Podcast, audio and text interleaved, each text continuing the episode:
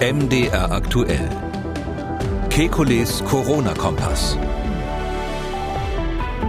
Dienstag, 26. Mai 2020.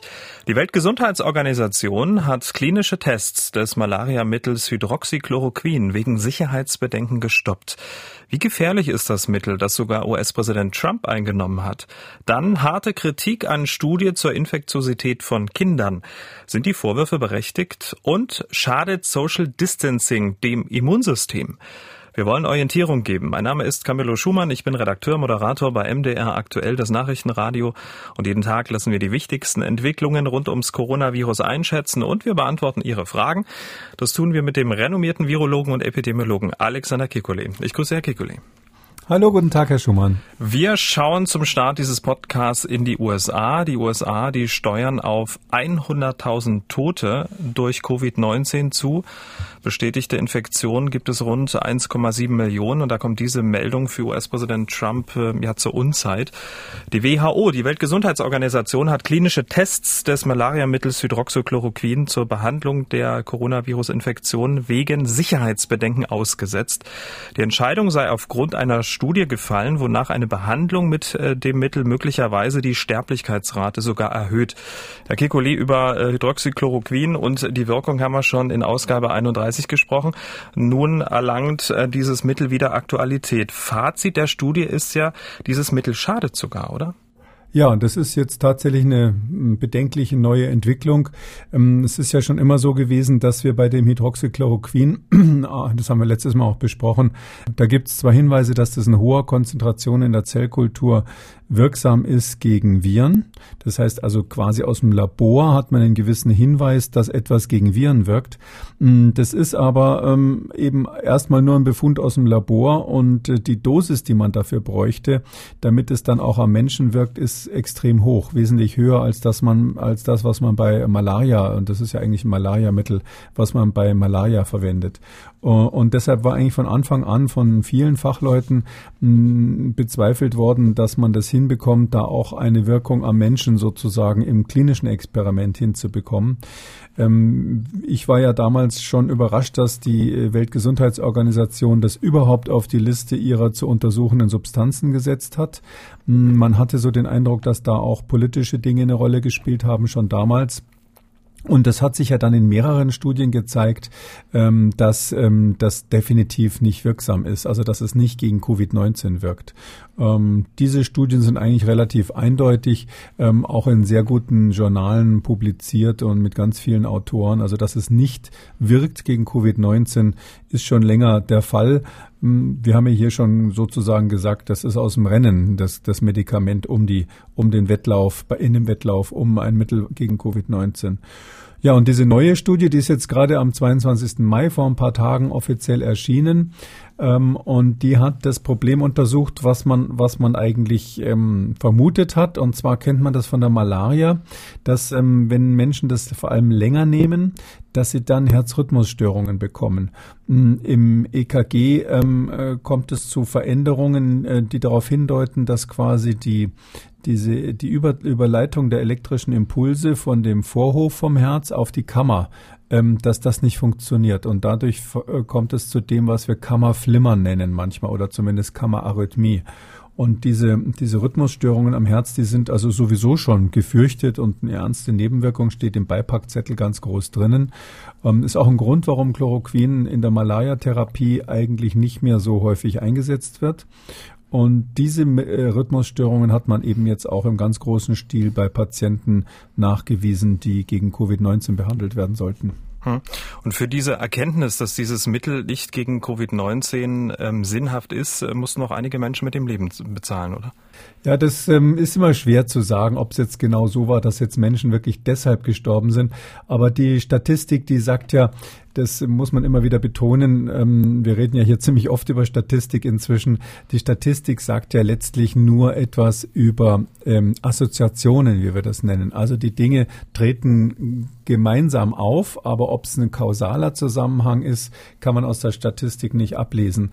Aber die Zahlen sind relativ knallhart. Also man hat da jetzt diese aktuelle Studie, äh, die hat ein amerikanischer ähm, ähm Arzt in CNN als die Mutter aller Studien zu, zu Chloroquin äh, äh, bezeichnet. Also es gibt ja Chloroquin und Hydroxychloroquin. Das ist äh, medizinisch kein Unterschied. Das sind nur, ähm, sage ich mal, von der, von der Chemie bisschen unterschiedliche Varianten, das zu verabreichen. Und diese Mutter aller Studien hier, die hat also fast 100.000 Patienten analysiert, 96.032 Patienten. Das ist echt viel. Ähm, und äh, davon äh, wurden 14.888 Patienten mit dem Medikament behandelt. Ich finde ich eine enorm große mhm. Zahl dafür, dass eigentlich viele doch gezweifelt haben, ob das überhaupt wirkt. Vielleicht war das auch der PR des amerikanischen Präsidenten zu verdanken. Und zwar haben die 671 Krankenhäuser in sechs Kontinenten äh, dabei gehabt und das über Monate hinweg ähm, dann analysiert. Und es kam dabei raus, dass in dieser Gruppe, das waren natürlich nicht alle Patienten, sondern eine bestimmte Gruppe, die im Krankenhaus war, die besonders schwer krank war, bei denen starben 9,3 Prozent. Das ist also viel mehr, als was man sonst bei Covid-19 erwartet. Das lag aber daran, dass das natürlich besonders kranke Patienten waren. Und das haben sie verglichen ähm, mit ähm, denen, die behandelt werden. Also, die, äh, also von den, von den nicht behandelten starben 9,3 Prozent. Und bei den Behandelten kam es ein bisschen auf die Kombination an, aber es lag so zwischen 18 und 24 Prozent. Also das deutlich höher. Also, man kann sagen, fast doppelt so mhm. viel, ja, in Prozenten. Fast doppelt so viele Menschen starben, wenn sie dieses Medikament bekommen haben. Und man hat dann zusätzlich noch analysiert, ganz konkret, weil ja EKG wird ja bei jedem Patient in jedem Krankenhaus gemacht. Und deshalb hatte man die die EKGs, sondern hat man eben auch gesehen, dass die Wahrscheinlichkeit für solche, für solche Kammerarrhythmien, wie wir das nennen, also das Herz hat ja diese Vorhöfe, so kleinere Pump, kleinere Teile der Pumpen und die Kammer, so die, dieses, der Muskel, der hauptsächlich das Blut durch die Lunge und den Körper drückt, äh, und diese, diese Kammerarrhythmie, also diese Rhythmusstörungen, die waren also ganz deutlich signifikant erhöht äh, unter der Therapie von diesem äh, Chloroquinpräparaten. Also ähm, da verstehe ich es vollkommen, dass die WHO gesagt hat, zumindest in dieser hohen Dosierung ähm, soll man das jetzt nicht mehr in Studien einsetzen. Hm. Aber kann man äh, daraus jetzt äh, zu 100 Prozent ableiten, dass dieses Mittel wirklich definitiv aus dem Rennen ist? Oder ist es möglicherweise in einer anderen Dosierung, in einer anderen Altersgruppe, mit anderen Vorerkrankungen oder Menschen mit einem leichten Verlauf doch noch einsetzbar? Also in dieser Studie wurde sehr, sehr gründlich ähm, nach den sogenannten Confoundern ähm, ähm, analysiert. Das, ähm, diese Confounder ähm, nennen wir Störfaktoren, die die Statistik beeinflussen können. Man hat das nach Alter ähm, aufgeteilt, nach dem Geschlecht, nach der Rasse, also in welche ethnische Zugruppe, äh, Zugehörigkeit das war, nach dem Body Mass Index, also ob jemand Übergewicht hatte oder nicht, nach vorbestehenden Herz-Kreislauf-Erkrankungen und noch fünf anderen Faktoren. Ähm, alle diese Faktoren, die, man nennt es Stratifizieren, also diese, diese Daten werden dahingehend äh, weiter analysiert, dass man sicherstellt, dass keiner dieser Störfaktoren das Ergebnis verzerrt hat. Also daher kann man jetzt erstmal sagen, dieses Ergebnis steht für auch, auch wenn man Sondergruppen berücksichtigt, wie eben zum Beispiel Kinder oder Alte oder was auch immer. Es gibt einen ganz kleinen Spalt, ähm, äh, den ich noch offen sehe. Das ist das Stichwort Prophylaxe. Also es wird ja auch überlegt, ob man dieses Hydroxychloroquin oder Chloroquin prophylaktisch einsetzen soll. Da wäre die Dosis wesentlich niedriger ich sag mal, virologisch gibt's eigentlich keine richtige logische Erklärung, warum das funktionieren könnte. Aber rein von den Daten, die wir jetzt haben, ist es so, dass nicht widerlegt wurde, dass die Prophylaxe vielleicht wirken könnte, weil das ja alles Hochdosis-Studien äh, mhm. waren, wo man versucht hat, Therapie zu machen. Und auch nur unter dieser hohen Dosis kommt's ja dann so häufig zu diesen äh, äh, Nebenwirkungen am Herz. Also eine sehr theoretische Annahme, weil Sie Prophylaxe ähm, angesprochen haben. Damit sind wir eindeutig äh, bei US-Präsident Trump, denn der hat ja Werbung für das Medikament gemacht und ähm, sogar ja offenbar selbst zur Vorbeugung das Medikament eingenommen. Das hat zumindest das Weiße Haus äh, mitgeteilt. Am Sonntag nun, ganz aktuell, hat Trump dann in einem Interview gesagt, er habe die Einnahme von Hydroxychloroquin inzwischen beendet und dann hat er noch scherzhaft äh, angefügt, trotz seiner Einnahme des Mittels sei er noch da. Und äh, auch zu dieser Studie, die Sie äh, gerade besprochen haben, hat sich Trump geäußert. Da können wir ja noch mal kurz reinhören. There was a false study done where they gave it to very sick people, extremely sick people, people that were ready to die. It was given by obviously not friends of the administration. And the study came out, the people were ready to die. Uh, everybody was old, That study was a phony study put out by the VA. A lot of people are taking it, a lot of doctors are taking it, a lot of people swear by it. It's gotten a, a bad reputation only because I'm promoting it. Tja, Trump sagt, es wurde eine fehlerhafte Studie veröffentlicht. Alle Menschen, die gestorben seien, die waren alt, die Autoren der Studie, keine Freunde der Regierung und das ging immer so weiter. Können Sie das nachvollziehen? Ja, am besten finde ich dann, die, äh, das Medikament hat eine schlechte Reputation, bloß, bloß weil ich es empfohlen habe. das finde ich am besten.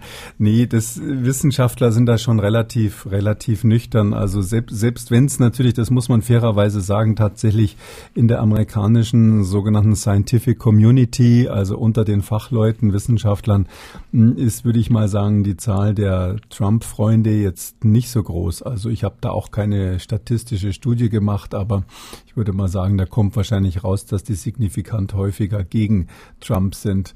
Insofern hat er schon recht mit seiner Assoziation, dass man ihn in dieser Region nicht so mag bei den Fachleuten, bei den Wissenschaftlern. Ähm, ich würde aber völlig ablehnen, dass das, ähm, dass das einer der Gründe ist, warum diese Studie so gelaufen ist. Klar, ich meine, die Daten dieser Studie müssen erst noch veröffentlicht werden. Das ist so, dass die Datenbasis selber noch nicht öffentlich ist. Das ist nicht unüblich, dass man in so einem Fachjournal sowas erstmal publiziert und ähm, man muss ähm, sicherlich mal abwarten, ähm, wie dann die, wie, wie konkret die Daten aussehen. Aber wenn Trump hier spekuliert, dass, dass das gegen ihn quasi getürkt wurde, dann muss man halt nochmal sagen, es waren einige hundert Kliniken über mehrere Kontinente hinweg. Und das wäre ja nun echt eine weltweite Verschwörung quasi, die da im Gange wäre. Also an die glaube ich irgendwie nicht. Ähm, das ist mal grundsätzlich, auch wenn es vielleicht schwierig jetzt äh, in Deutschland zu erklären ist. Äh, ich finde, dass wenn die Politik politisch reagiert, das finde ich eigentlich richtig. Also grundsätzlich muss ein Politiker sich alles anhören und am Schluss dann eine politische Entscheidung treffen. Es ähm, ist nicht unbedingt besser, wenn man immer nur ähm, nachsagt, was die Fachleute einem so vorsagen. Donald Trump geht natürlich mit seinen sogenannten Alternative Facts meines Erachtens schon ein Stück zu weit dabei. Womit wir, und das ist ein fließender Übergang ähm, zum nächsten Thema, ähm, es wird diskutiert in Deutschland und zwar über eine Studie Ihres ähm, Berliner Kollegen Christian Drosten, Chefvirologe an der Charité dort. Die Studie trägt die Überschrift eine Analyse der SARS-CoV-2-Viruslast nach Patientenalter. Die Studie ist Ende April veröffentlicht worden, also knapp einen guten Monat her. Im Abstrakt der Studie steht, Kinder könnten genauso ansteckend sein wie Erwachsene. Basierend auf diesen Resultaten haben wir Vorbehalte gegen die unbegrenzte Wiedereröffnung von Schulen und Kindergärten in der derzeitigen Situation. Die Bild-Zeitung titelt heute Schulen und Kitas wegen falscher Corona-Studie dicht. Herr Drosten wird ähm, ja scharf angegriffen. Es werden Experten zitiert, die offenbar kein gutes Haar an dieser Studie lassen. Ja, und wer nur die Schlagzeile liest, hat sich wie so häufig ja auch schon eine Meinung gebildet. Wir wollen so ein bisschen Sachlichkeit in diese Debatte bringen. Herr Kikoli, Sie kennen diese Studie, die ja für Wissenschaft und Politik ja auch sehr wichtig war, denn es gab ja bis dato, ich sag mal, so eine Evidenzlücke bezogen auf Kinder, oder? Also ob, wie und welche Kinder ansteckend sind, konnte bis zu dieser Studie ja keiner richtig sagen, oder? Also ähm, konnte bis zu dieser Studie keiner ganz sicher sagen und kann auch nach dieser Studie keiner ganz richtig sagen. Wir haben ja über diese Studie ähm, nicht nicht so explizit gesprochen, ganz ehrlich gesagt auch mit gutem Grund, ähm, weil sie eben für jemanden, der das epidemiologisch liest, ähm, auf den ersten Blick ein paar Fragezeichen hat. Das kann ich mal so sagen. Ähm, und es gibt ja andere Daten, über die wir ausführlich gesprochen haben, die schon darauf hindeuten, dass ähm, Kinder eine Rolle spielen bei der Übertragung solcher Atemwegserkrankungen. Ähm, jetzt muss man natürlich einfach mal über die Studie reden, weil die jetzt einfach äh, deutschlandweit sozusagen in den Medien ist. Ähm, es ist halt so, also man kann vielleicht mal versuchen, ganz, ganz nüchtern zu sagen, als erstes, was, was da überhaupt gemacht wurde. Das, das, das Ergebnis ist, ist vielleicht ein bisschen überzogen gewesen, aber die Arbeit selber ist ja als solche zunächst mal eine ganz seriöse und vor allem eine wichtige gewesen.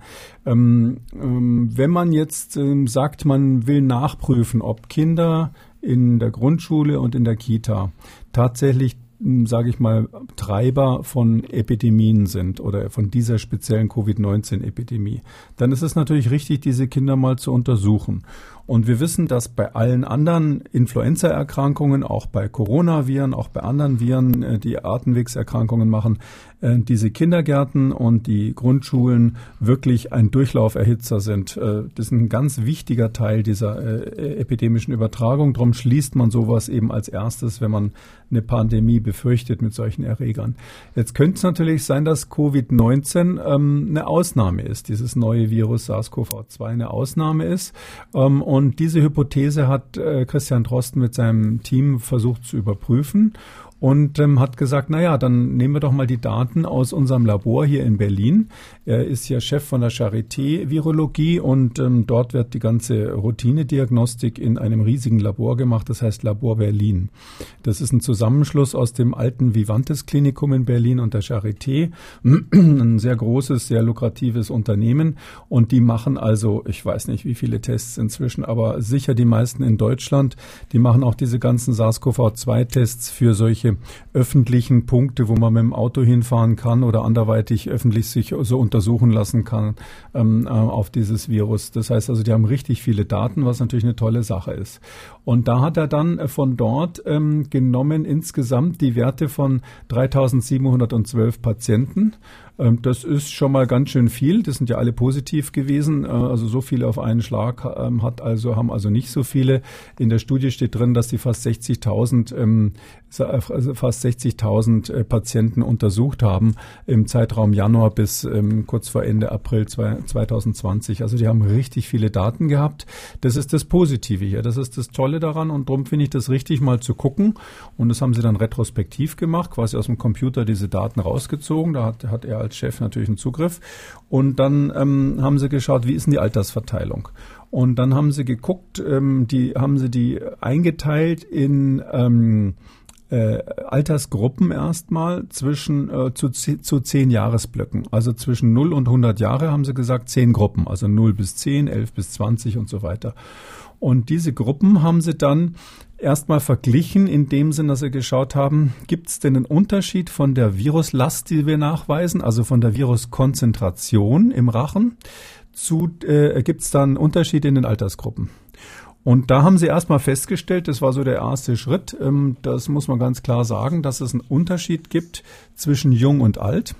Und zwar eine Tendenz, die so aussieht, ähm, dass die Älteren eher etwas mehr Virus im Rachen haben, also eine höhere Konzentration. Das haben sie aber nicht so auf sich beruhen lassen, sondern an einen zweiten Schritt gemacht und gesagt, okay, und jetzt vergleichen wir nochmal diese zehn Töpfe, wenn ich das mal so nennen darf, also die äh, Altersgruppe 0 bis 10, 11 bis 20 und so weiter bis 91 bis 100. Und diese Altersgruppen, diese zehn Töpfe vergleichen wir jetzt paarweise alle untereinander. Und dann gibt es dann insgesamt 44 Pärchen, die man da bilden kann. Äh, und ähm, bei diesen 44 Pärchen haben sie jeweils ausgeguckt, ob denn ein signifikanter Unterschied sozusagen ist in der Konzentration der Viren, die man da jeweils mhm. gemessen hat und haben gesagt, nee, da ist kein äh, signifikanter Unterschied. Und aus diesem zweiten Resultat haben sie dann die Überschrift gemacht und das Resultat, was ja auch äh, überall in den Medien gespielt wurde, ich glaube auch im Podcast gespielt wurde und so, dass gesagt wird, kein Unterschied ähm, bei der Viruskonzentration zwischen ähm, Jungen, also zwischen Schulkindern und Kita, darum ging es ja konkret, und Alten. Und wenn da kein Unterschied ist, dann heißt das sozusagen, die sind genauso gefährlich, genauso infektiös. Und deshalb ist es ähm, eine Gefahr, die Schulen und Kitas wieder aufzumachen, einfach so. Das ist äh, sozusagen dann die Interpretation der Zahlen. Die ähm, Bild unterstellt äh, Christian Drosten fragwürdige Methoden bei dieser Studie. Die Methodik und Interpretation der Ergebnisse wurde ja von namhaften Wissenschaftlern auch schon bewertet. Das ist auch schon, schon, ähm, schon in der Öffentlichkeit. Wie fällt deren Bewertung denn aus? Ja, also ich habe mir die ähm, tatsächlich jetzt äh, daraufhin mal im Detail durchgelesen, was die sagen. Die haben das, wie Wissenschaftler halt so sind, ähm, dann im Detail aufs Korn genommen. Also ähm, zum Beispiel hat der Leonhard Held, ein ähm, großer Biostatistiker aus Zürich, der hat gesagt, ja, alles gut, das äh, ist schön, dass ihr so viele Fälle habt, aber ihr habt da ähm, eigentlich das Ergebnis künstlich verzerrt aus mehreren Gründen. Also erstens versteht er nicht, wenn man sowieso schon gefunden hat, und das steht ja auch in Drostens Studie schon mal drin, dass eine gewisse Tendenz da ist, dass die Älteren eigentlich mehr äh, Viruskonzentration im Rachen haben als die Jüngeren. Wieso macht man dann überhaupt diesen zweiten Schritt, dass man nochmal aus zehn verschiedenen Töpfchen dann diese Pärchen bildet und die nochmal einzeln untersucht? Aber wenn man das dann macht, dann sagt er, da habt ihr, habt ihr einen ganz großen Fehler gemacht, weil dann sind nämlich in diesen einzelnen Töpfen, wenn ich mal das so sagen darf, zum Teil ganz wenige Patienten eingeschlossen. Ähm, also in der Gruppe zwischen eins und zehn Jahren, also die unterste Gruppe, da hat er insgesamt nur 49 Proben gehabt und in der nächstälteren Gruppe von 11 bis 20 nur 78. Und das ist aber das, was ja eigentlich relevant ist, weil es geht ja hier um die Kita-Kinder und, und, und um die Schule. Vielleicht sogar geht es eigentlich nur um die 1 bis 10-Jährigen, weil in der Grundschule ist man, aus der Grundschule ist man mit 10 Jahren in der Regel schon wieder raus. Und da hat er also, wenn man das sozusagen dagegen hält, nur 49 Proben insgesamt gehabt in diesem Alter. Also sozusagen die Stichprobengröße war zu klein. Genau, also obwohl man 3712 äh, insgesamt hatte, das war eine große Stichprobe, ist in der Altersgruppe, um die es eigentlich ging bei der Fragestellung, also die bis zu 10-Jährigen waren es nur 49. Warum waren es nur so wenige? Ähm, äh, und das, das hat folgenden Grund, da kann keiner was dafür. Das ist in der äh, Situation damals und leider wie bis heute so gewesen, dass, dass ähm, man ja dann abnimmt, wenn jemand krank ist. Das ist ja bis heute leider die Empfehlung vom Robert Koch Institut.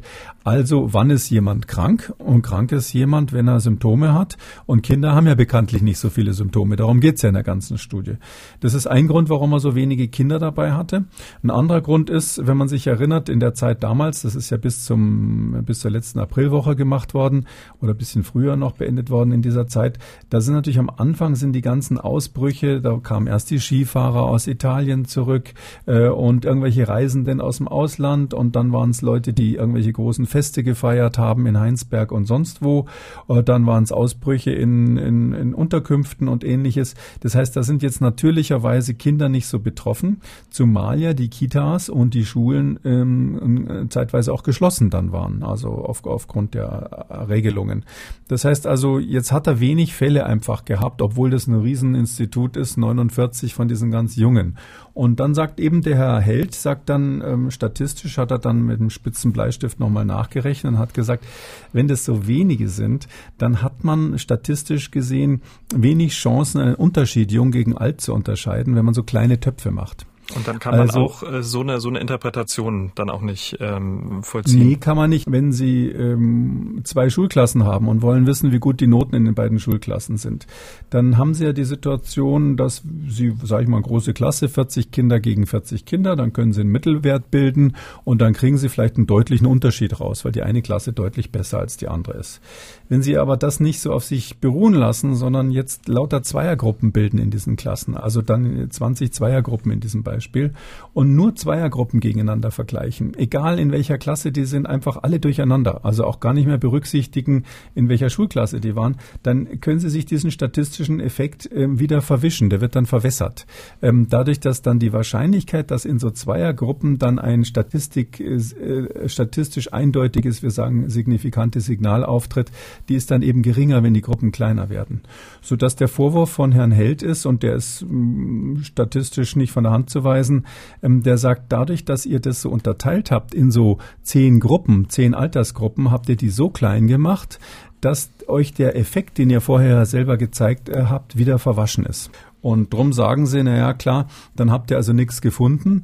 Da könnt ihr also nicht sagen, weil er mit der Methode, die eigentlich überhaupt nicht geeignet war, was zu finden, die eigentlich hauptsächlich geeignet war, mögliche Effekte wegzupolieren, mit der Methode, wenn ihr da nichts gefunden habt, könnt ihr nicht sagen, wir haben jetzt hier nichts gefunden, also ähm, ähm, gibt es keinen Unterschied zwischen jung und alt bei der Viruskonzentration im Rachen. Hm. Herr Held aus Zürich hat analysiert, es gab ja aber noch weitere ähm, Wissenschaftler, die sich ähm, diese Studie vom Herrn Drosten zu Gemüte geführt haben. Haben Sie vielleicht noch ein Beispiel? Ähm, ja, da war nochmal der Herr Dominik Liebel aus Bonn. Das ist jetzt ähm, interessanterweise ein Finanzer und Statistikmensch, der nicht aus der biologischen Ecke kommt. Ähm, genauso wie der ähm, Jörg Steue aus ähm, Cornell in USA, der ist da auch am Lehrstuhl für Wirtschaft. Ähm, ein Deutscher, der dort ähm, unterrichtet. Und ähm, das sind alles, sage ich mal, so super Mathematiker, die sind häufig so im Bereich Finanzen und Wirtschaft interessanterweise. Ähm, und die beide haben das auch nochmal ganz genau untersucht und sind eigentlich zum ähnlichen Ergebnis gekommen. Ich finde ganz interessant vom Herrn Steuer die Analyse. Der hat nämlich gesagt, also das Gleiche natürlich wie alle anderen, dass das so nicht geht. Ähm, das ähm, hat aber dann gesagt, jetzt analysiere ich einfach mal selber so aus DAFKE, mache ich mal eine Analyse. Ich nehme mal die in der ersten und zweiten Gruppe, also zwischen 0 und 20 zusammen, weil das sind ja die, die um die es hier offensichtlich geht, und ähm, vergleicht die mit denen zwischen äh, 30 und 100, äh, also die anderen sieben Gruppen, anderen acht Gruppen. Und ähm, da hat er festgestellt, dass diese Viruskonzentration, die wird, wird ja angegeben als, ähm, äh, als Zehner-Logarithmus ähm, äh, der Viruskonzentration, also ähm, die, die schwankt zwischen 4,7, das ist die untere Gruppe, bis 5,21. Das heißt also, er hat festgestellt, oder 4,74 sogar gegen 5,21. Was heißt das? Das heißt, dass die Älteren ganz deutlich mehr Virus in diesem Test haben pro ähm, gemessene Konzentration eben verglichen mit den mit den Jüngeren. Wenn ich Ihnen so zuhöre ähm, und ähm, die Kritik jetzt richtig interpretiere, würde das ja eigentlich genau das Gegenteil von dem bedeuten, ähm, was Herr Drosten und sein Team als Schlussfolgerung dann gezogen haben. Ja, das ist, da müsste man ihn vielleicht selber fragen, wie er seine Schlussfolgerung gemeint hat. Aber so wie sie von allen interpretiert wurde, und da hat sicherlich die Charité auch nicht gegengesteuert, wie sie von allen interpretiert wurde, ist es eben so, dass man gesagt hat, das bedeutet, die Jungen haben genauso viel Virus im Rachen wie die Alten.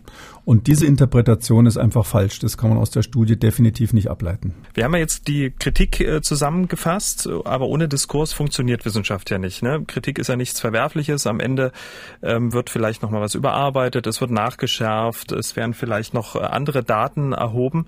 Ähm, die Bildzeitung macht ja aber die Schlagzeile, das sei grundfalsch und erweckt den Eindruck, dass ähm, sozusagen Kritik daran so fundamental fundamental ist und man müsste es eigentlich immer 100 Prozent machen, was man da tut. Fachlich gesehen ist es so, wir haben es hier wieder, ähnlich wie bei der Heinsberg-Studie, mit einer Situation zu tun, wo ein Wissenschaftler Daten hatte, die noch nicht peer-reviewed waren, also die noch nicht von einem anderen Wissenschaftlergremium für die Veröffentlichung durchgesehen wurden.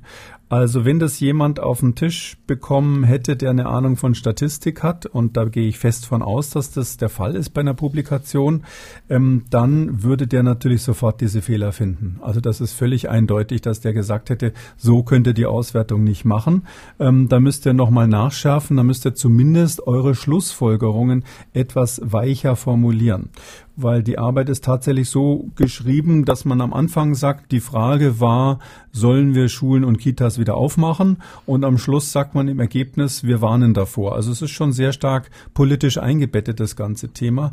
Und es wurde eben hier ähm, über die Webseite der, ähm, äh, über eine Webseite einfach veröffentlicht und dann international auch zugänglich gemacht, weltweit diskutiert, aufgrund der erheblichen Medienpräsenz natürlich der Protagonisten hier in Deutschland. Und ähm, das, das ist, glaube ich, der Fehler Fehler gewesen. Also wenn man jetzt das diskret zu einem Journal einreicht und dann von den sogenannten Reviewers, also von den Gutachtern dort, so ein paar Hinweise kriegt, ähm, und das könnt ihr anders machen und schaut mal her, das und das, da habt ihr euch ein bisschen vergaloppiert und ähm, das finde ich, ne, das ist eine typische Diskussion, die man unter Fachleuten aushalten kann und das machen wir natürlich auch ständig. Das Problem ist eben hier gewesen, dass, dass äh, man damit an die Öffentlichkeit gegangen ist, bevor das eben peer-reviewed reviewed, also durch Kollegen kontrolliert war.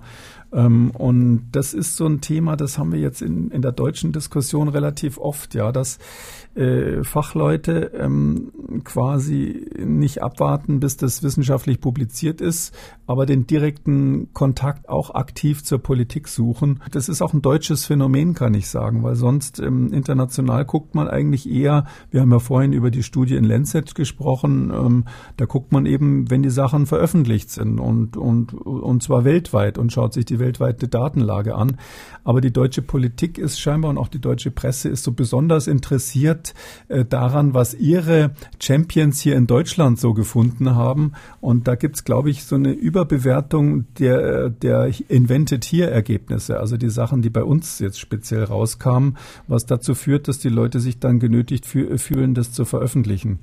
Ähm, das das wäre so, das wäre, da müssen wir, glaube ich, wieder von wegkommen. Covid-19 ist ein Notfall, aber es ist nicht notwendig, jede Studie ähm, gleich öffentlich zu diskutieren. Und wenn man, wenn man halt so eine Öffentlichkeit herstellt, dann kriegt man auch die Kritik dann öffentlich, die sonst ganz diskret in irgendwelchen Briefen daherkommt, mhm. äh, wenn man das mit den Journalen äh, intern äh, erklärt. Ich kann ja sagen, ich habe äh, früher ja auch richtig äh, molekularbiologische Forschung am Max-Planck-Institut selber gemacht. Da stand ich noch im Kittel selber an der Bank und die meisten Ergebnisse, die wir zum Teil dann hinterher auch sehr gut publizieren konnten, wurden von den Gutachtern erstmal zurückgeschmettert. Die hatten immer irgendwas zu nörgeln.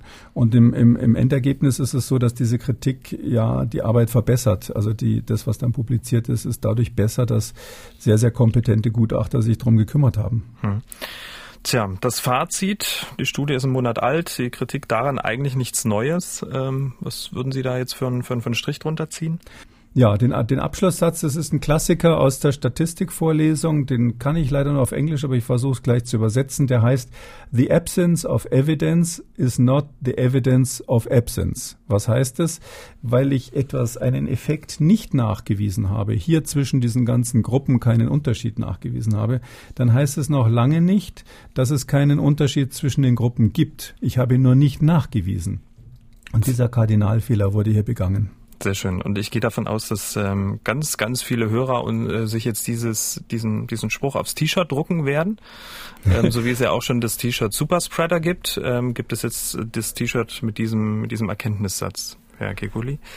Ähm, das ist gut, jetzt machen wir aus, aus den ganzen Leuten nicht nur Virologen, sondern haben wir auch bald eine Generation von Statistikern und Mathe-Liebhabern. Genau, also eigentlich was Unwahrscheinliches hat die Corona-Krise zutage gefördert. Wir kommen zu den Hörerfragen. Herr Gröben hat uns gemailt. Ich bin 76 Jahre alt, schreibt er. Ich habe mich seit meinem 65. Lebensjahr jedes Jahr gegen Influenza impfen lassen und auch nie eine Grippeerkrankung gehabt. Besitze ich nun auf diese Weise auch ähm, eine Art schwache Kreuzimmunität oder bin ich dadurch im Gegenteil vielleicht gerade völlig ungeschützt? Ähm, es gibt nach allem, was wir verstehen, keine Kreuzimmunität zwischen Influenzaviren und Coronaviren. Also leider nein. Ähm, es ist aber so, dass er natürlich einen Vorteil dadurch hat, weil die Wahrscheinlichkeit, jetzt schwer an Influenza zu erkranken, ist natürlich durch diese Impfungen etwas geringer. Und das bedeutet, wenn er schwer krank ist, kann der Arzt eher die Corona-Diagnostik machen und eher, sage ich mal, in diese Richtung gezielt vorgehen. Wenn jetzt im Herbst ähm, die Influenza-Saison wieder kommt, ähm, ist das ein Vorteil, dass man also weiß, woran man ist. Und natürlich eine Doppelinfektion ist möglich. Das heißt also, man kann theoretisch Influenza plus Coronavirus-Infektion bekommen. Das sind dann besonders schwere Verläufe. Und wenn man gegen Influenza geimpft ist, ist davon auszugehen, dass diese besonders schweren Verläufe durch kombinierte Inf Infektionen seltener sind. Frau Alf äh, hört uns in Schottland. Sie hat uns gemailt. Sie ist großer Fan dieses Podcasts und war ein bisschen sauer, dass wir ihre Frage bisher nicht beantwortet haben, Frau Alf. Deshalb ähm, Ihre Frage, die Sie gleich nochmal geschickt haben, jetzt in der Beantwortung. Sie schreibt, soweit ich weiß, gibt es in vielen Ländern starke Hinweise darauf, dass Männer weit häufiger an Covid-19 sterben als Frauen. Existieren dazu gute Daten und Untersuchungen? Falls dem nicht äh, so wäre, äh, wäre das nicht nur Untersuchung wert. Genderunterschiede werden in der Medizin leider zu häufig übersehen, schreibt sie. Ähm, ich würde zustimmen, dass äh, Genderunterschiede in der Medizin häufig übersehen wurden.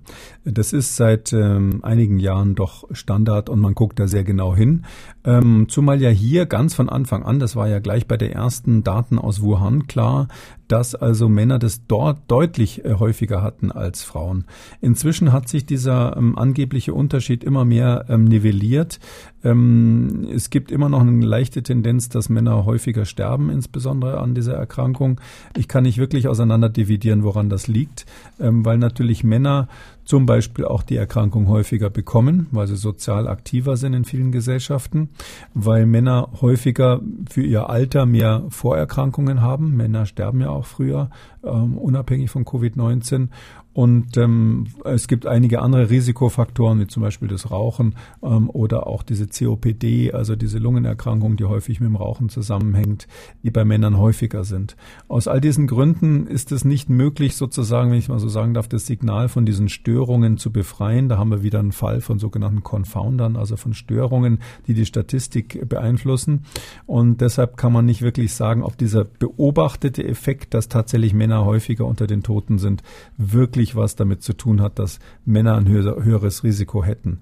Ähm, ich persönlich glaube da nicht so richtig dran, aber es ist, es ist so, dass es nach wie vor in den Statistiken noch auftaucht und ähm, ein leichter Überschuss von Männern nach wie vor bei den Toten und bei den, bei den Risikopersonen ist. Frau Eichwald hat uns geschrieben, unser Immunsystem wird doch auch dadurch gestärkt und trainiert, dass wir ständig mit Erregern in Kontakt kommen. Wenn wir uns nun alle durch Abstand halten, vor dem Coronavirus schützen, unterbinden wir doch auch das Training unseres Immunsystems und werden dadurch für andere Krankheiten leichter empfänglich. Sehen Sie das so? Ja, das ist ähm, im Prinzip schon völlig richtig gedacht. Nur an einer Stelle vielleicht, wenn ich mir das erlauben darf, so ein möglicherweise ein Denkfehler. Also die Frage ist halt, mit wem wollen Sie trainieren, nicht? Also wenn Sie sagen, Sie wollen gern Boxen trainieren und dann treten Sie gleich gegen einen Schwergewichtsweltmeister an, der haut Ihnen einmal ins Gesicht, dann sind Sie, sind Sie erstmal K.O. für die nächste Zeit. Das heißt also, trainieren will man doch eigentlich nicht mit den wirklich gefährlichen Viren, sondern eher mit geeigneten Sparringpartnern. Und deshalb kann ich dringend nicht empfehlen, an Covid-19 jetzt sein Immunsystem zu trainieren. Und sie schreibt auch weiter, haben Sie denn Tipps, wie man das Immunsystem trotzdem trainieren kann? Ja, da ist ja eine ganz lange, da gibt es ja dicke Bücher drüber. Also natürlich, es gibt viele Möglichkeiten, ähm, seine Immunabwehr zu verbessern. Das wäre wär dann sozusagen nochmal ein ganz eigenes Thema. Aber mal grundsätzlich gese gesehen, also viel Schlaf, äh, Stress vermeiden, äh, Vitaminmangel vermeiden, äh, in die Sonne gehen, all diese Dinge stabilisieren das Immunsystem. Möglicherweise kann man sich gegen er Erkältungen tatsächlich auch durch mh, äh, körperliche Kreislauffitness ähm, äh, wehren oder oder äh, stark machen. Ähm, Sauna und ähnliches kann eine Rolle spielen. Grundsätzlich ist es so, dass jemand, der körperlich fit ist, allgemein fit ist und kein Übergewicht hat, natürlich auch ein besseres Immunsystem hat und so weiter und so weiter. Da gibt es ganze Bücher drüber. Man kann sein Immunsystem trainieren, ja. Natürlich auch mit äh, positiven Gedanken, womit wir am Ende von Ausgabe 59 sind. Und wie immer geht es mit einem guten Gefühl einer positiven Nachricht aus diesem Podcast, stärkt dann auch das Immunsystem. Ähm, Herr Kikole, gestern haben Sie sich ja gefreut, ne, dass Ihr Sohn wieder an der Schule höre schon, dass Sie was auf der Pfanne haben, so fröhlich, wie Sie das erzählen. Also nochmal, ne, gestern haben Sie sich gefreut, dass Ihr, dass Ihr Sohn ähm, in die Schule äh, geht und Sie mit Ihrer Frau mal lange frühstücken konnten. Ich freue mich heute, denn ich gehe das erste Mal seit Anfang März wieder zum Friseur. Ich bin sehr gespannt, ob ich überhaupt drankomme. Ich lasse mich da mal überraschen, wie das alles so abläuft. Wir haben ja hier mal theoretisch drüber gesprochen. Ich bin sehr, sehr gespannt, wie es dann in der Praxis vor Ort ist. Ich werde dann morgen, sofern ich drankomme, dann darüber berichten. Seit Anfang März, das ist interessant. Das heißt, die müssen dann schon die Gartenschere jetzt rausholen, um das wieder zu berichtigen. Genau. So, Herr Kiko. Vielen Dank. Wir hören uns morgen wieder. Sehr gerne. Bis morgen, Herr Schumann. Sie haben auch eine Frage an Professor Kikole. Halten Sie sich nicht zurück. Schreiben Sie uns MDR aktuelle podcast.mdr.de oder rufen Sie uns an 0800 300 22 00 oder Ihre Frage bei Twitter unter dem Hashtag Frag Kikole. MDR aktuell. Kekules Corona-Kompass.